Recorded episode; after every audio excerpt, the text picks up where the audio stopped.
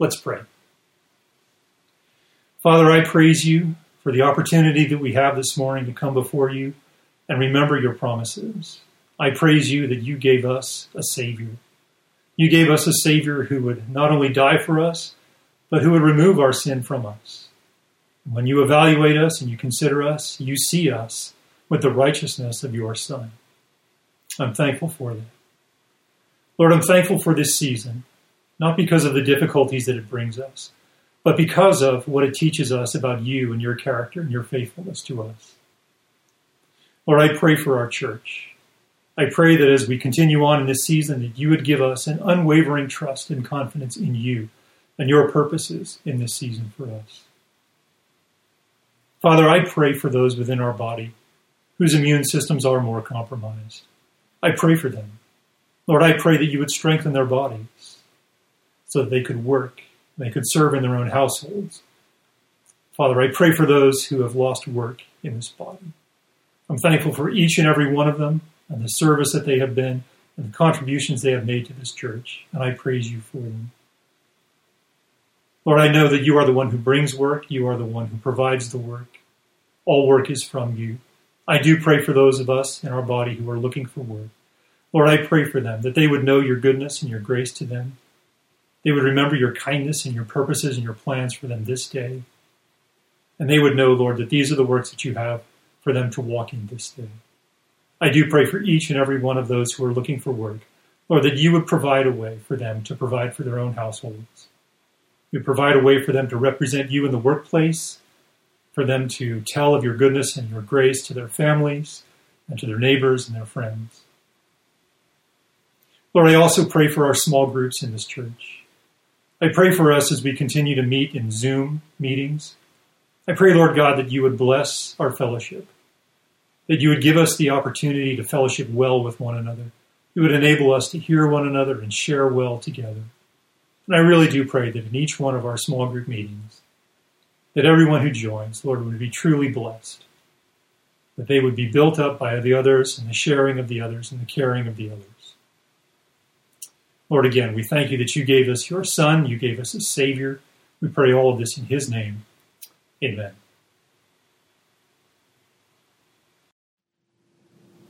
Good morning and welcome to Grace Bible Church. We're so glad that you could join our live stream this morning.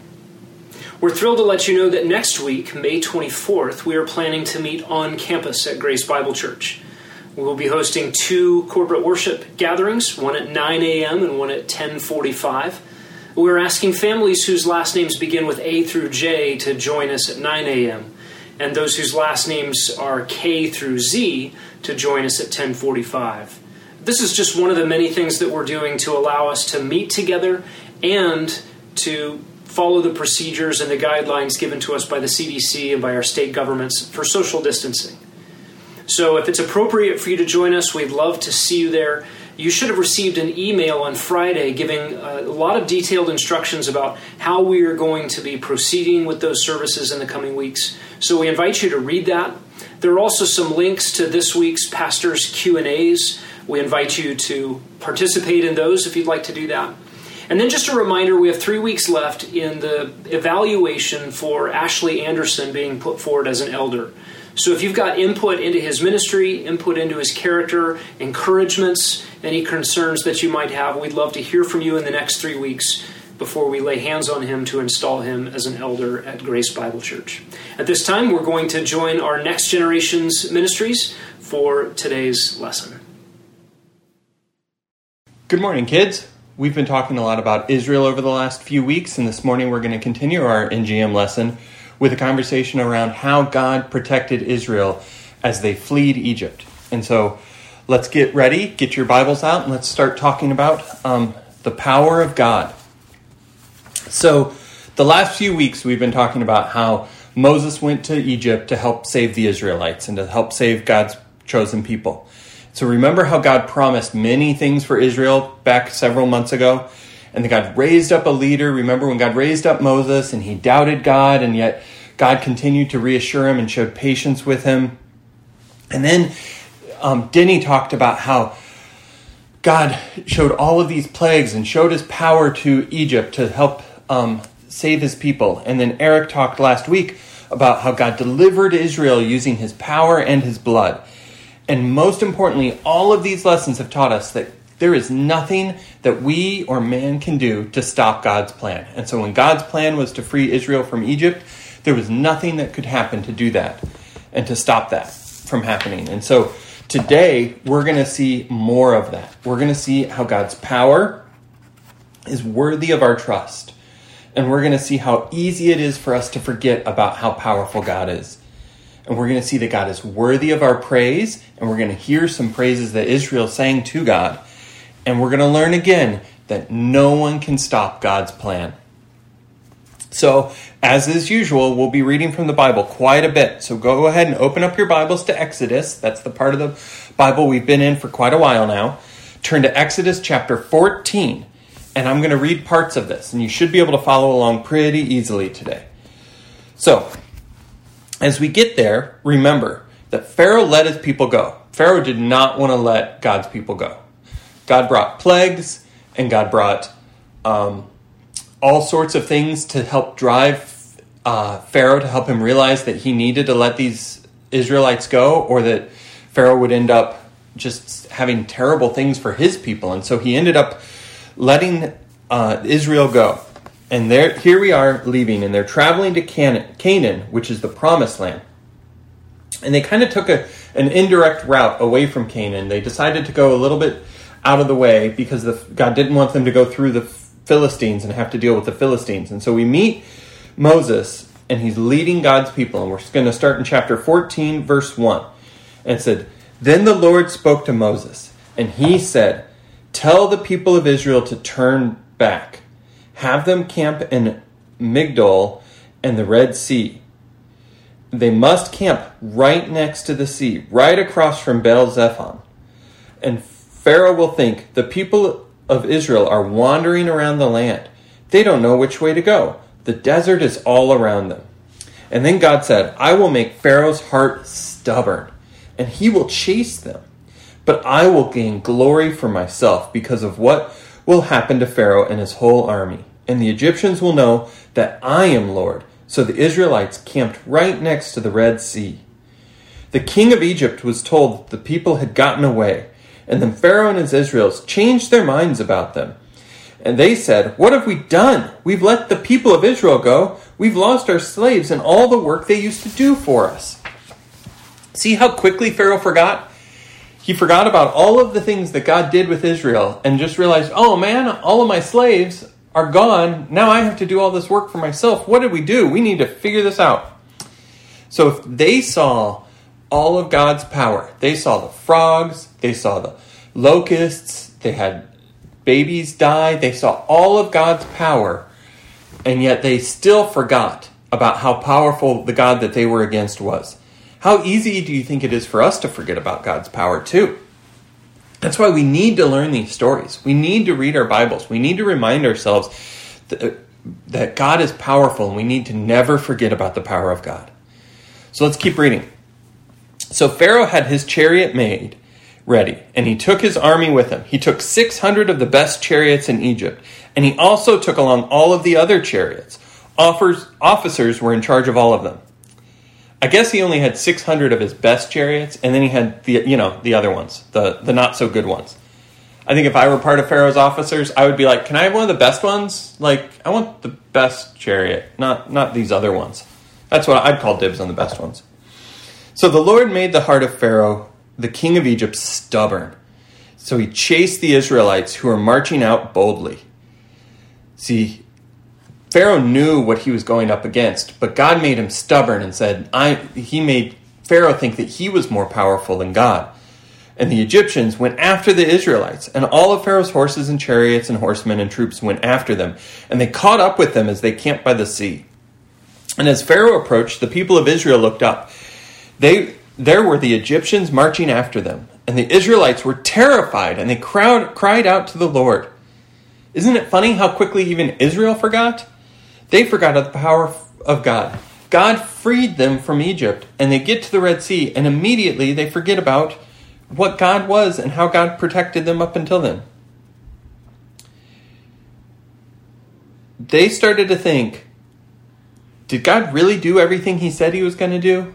Is he really going to save us? I mean, remember the blood in the sea, remember the frogs, the gnats, the boils, the locusts, the darkness. Remember when we talked about the darkness? They experienced all of that and they forgot. And all of that, they were afraid. Now they're going to be killed in the desert. Do you really think that was God's plan? God didn't say that was his plan, but Israel was afraid that God's plan was to have him go through all of this and then die in the desert. Let's read.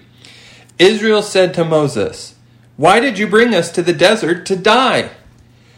Weren't there any graves in Egypt? Couldn't we have just died in Egypt? What have you done? You brought us out of Egypt, and now we're going to die. We told you in Egypt, Leave us alone, let us serve the Egyptians. It would have been better for us to serve the Egyptians than to die here in the desert. How quickly they forgot. How quickly we forget. And so Moses answered the people and he said, Don't be afraid. Stand firm. You will see how the Lord will save you today. Do you see those Egyptians? You will never see them again. Yahweh will fight for you. You just need to be still. I love God centered trash talk. That is awesome. Moses is basically like, You're scared? See those Egyptians? See them right there? They're going to go away because God's going to take care of them. You just chill, stay here, do nothing. God will protect you. So then Yahweh, God, spoke to Moses and he said, Why are you crying out to me? Tell the people of Israel to move on. Hold your wooden staff out, reach your hand out over the Red Sea to part the water. Then the people can go through the sea on dry, dry land. Now, we don't really know exactly where in the Red Sea that they were, but we're pretty sure we do. Um, and at this point, they were sitting next to a sea that was 12 miles wide. 12 miles. That is so long. I'm trying to think of the last time I walked 12 miles. Disneyland. I went to Disneyland all day and I walked about 12 miles. 12 miles is a long ways. And Moses raised his staff and turned to the Red Sea, and God parted the Red Sea. Let's look. So he said, Reach out your, your hand out over the Red Sea, and I will part the waters, and then the people can go through the sea on dry ground. I will make the hearts of the Egyptians stubborn, and they will go after you. And I will gain glory for myself because of what will happen to Pharaoh, his whole army, his chariots, and his horsemen. And the Egyptians will know that I am Lord, and I will gain glory because of what will happen to all of them. Can you imagine that? That this giant sea, this huge body of water that's wider than you can probably even see, opens up and there's dry land for you to just walk across. And then you've got these huge pillars of water on either side so that just holding back so that God can save you. And so the angel of the Lord had been traveling in front of Israel's army. Remember, there was the pillar of cloud by day and the fire by night, and the angel of the Lord was with them. And he moved back and went behind them. And the pillar of cloud went also moved away from in front of them, and it stood behind them. And it came between the armies of Egypt and Israel. All through the night, the cloud brought darkness to one side and light to the other. So neither army went near the other all night long. So God basically made a wall of darkness so that all of Egypt couldn't see anything, and Israel could see everything they needed to be able to escape during the night. What a cool thing that God did for them. So then Moses reached out his hand over the Red Sea, and all that night the Lord pushed the sea back with a strong east wind. He turned the sea into dry land, and the waters parted. The people of Israel went through the sea on dry ground, and there was a wall of water on the right side and on their left. So think about that. They went all night long. So they walked all night. Like I said, I went to Disneyland all day long and walked 12 miles. That's what they had to do all night long and walk through this like opening in the water so that they could escape from Egypt. And they basically got a head start there because God had put the darkness on Egypt so they didn't know what was going on and gave them light to guide them. And so most people think it took Israel about six hours to cross that sea. Think about that. Think about how big that water is that it took them six hours to walk across. But this didn't stop Egypt. God said that Egypt was going to see his power, and so he didn't keep them in the dark forever. And so then the Egyptians chased them, and all of Pharaoh's horses and chariots, the best ones and those other ones. They followed him, them into the sea. And near the end of the night, Yahweh looked down from the pillar of fire and cloud, and he saw the Egyptian army, and he threw it into a panic. He kept their chariots' wheels from turning freely, and that made the chariots really hard to drive. So even the best chariots broke down because God was more powerful than not just the other chariots, but the best ones. The Egyptian says, Let's get away from the Israelites. Yahweh is fighting for Israel against Egypt. I'm, I'm shocked they didn't see that coming. Like, how did they not see that coming? Yahweh had sent all of those plagues because he was fighting for Israel against Egypt. And Egypt's like, oh, maybe Yahweh forgot about him. Yahweh doesn't forget. Yahweh has a plan. Um, then Yahweh spoke to Moses, and he said, Reach your hand out over the sea. The waters will flow back over the Egyptians and their chariots and horsemen. And so Moses reached his hand out over the sea. At sunrise, the sea went back to its place. And the Egyptians tried to run away from the sea, but the Lord swept them into it. And the water flowed back and covered the chariots and the horsemen. It covered the entire army of Pharaoh that had followed the people of Israel into the sea. Not one of the Egyptians was left. But the Israelites went through the sea on dry ground. There was a wall of water on their right and on their left. And that day the Lord saved Israel from the power of Egypt. Israel saw the Egyptians lying dead on the shore. The Israelites saw the great power of the Lord and show, the great power the Lord showed against the Egyptians. So they had respect for the Lord, and they put their trust in him and in his servant Moses. So remember, they doubted. They said, what in the world? We're out here, we're in front of this huge ocean, the sea that's gonna that's 12 miles apart that we have no way of getting across. It's not like they had boats. They see an army behind them. They're like, what do we do? And they forgot that God is more powerful than anything. He's more powerful than the sea. He's more powerful than Egypt. He's more powerful than anything. And they forgot that. And then God showed them their power. He showed them his power by parting the sea and saving them. So, what did we learn? we learned that God always has a plan. He wasn't, not only was he not surprised by Egypt coming, it was his plan for Egypt to come. God always has a plan, and no one can stop it. And God is more powerful than anything on earth. Think about it. Have you ever been in the ocean and you feel one little wave push you over? And that's kind of a big deal. Well, imagine parting a 12 mile wide sea and how much power is in that. And God is more powerful than anything and God will show his power so that he can be praised. And we'll talk about that in just a second because Israel praised God. Like Israel's response to being saved was to immediately sing songs of praise to God. Can you imagine how excited they were? With as fearful and terrified as they were just probably 6 or 8 hours ago, now they're just praising God for how he saved them from Egypt and protected them they saw a 12 mile wide sea part, and their enemies were thrown into it. And so, as I finish our lesson today, I want you to remember that God is powerful and He can do anything. He can change your heart and make you love Him, which is the most powerful thing He can do. And, um, and then He can change, do anything He wants to do. And He saved Israel and He can save His people um, even today. And so let's read some of the praises that um, Israel sang to God. And so that's all of chapter 15, but I'm just going to read some of chapter 15, or that's the beginning of chapter 15. So here we go. Chapter 15, verse 1. Here is the song that Moses and the people of Israel sang to the Lord. They said, I will sing to the Lord. He is greatly honored. He has thrown Pharaoh's horses and their riders into the Red Sea. The Lord gives me strength. I sing about him. He has saved me. He is my God, and I will praise him. He is my father's God, and I will honor him. The Lord goes into battle. The Lord is his name.